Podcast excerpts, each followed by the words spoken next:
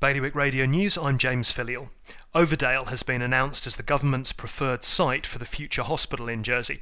Deputy Chief Minister Senator Lyndon Farnham confirmed the decision in a statement delivered to the State's Assembly this morning. It had been on a shortlist with People's Park. Alderney residents have demanded to know the whereabouts of their chief executive officer after he left the island in July with no apparent intention to return. Top civil servant Andrew Muter had originally planned to resign in August last year, but had been persuaded to stay to deal with the COVID pandemic.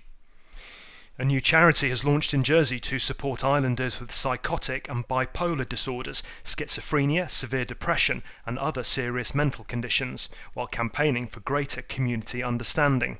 Focus on Mental Illness says it aims to improve the life of islanders affected by serious mental illness, keep families together, and strive for the best outcomes disproportionate guidelines in Guernsey that instructed people in self isolation not to touch their postal ballot for 72 hours before they're posted or opened has been shelved.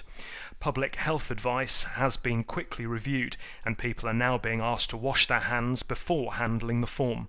More on all those stories at bailiwickexpress.com. Today's weather sunny spells and occasional showers, heavy and blustery at times, a top temperature of 16. Bailiwick Radio News.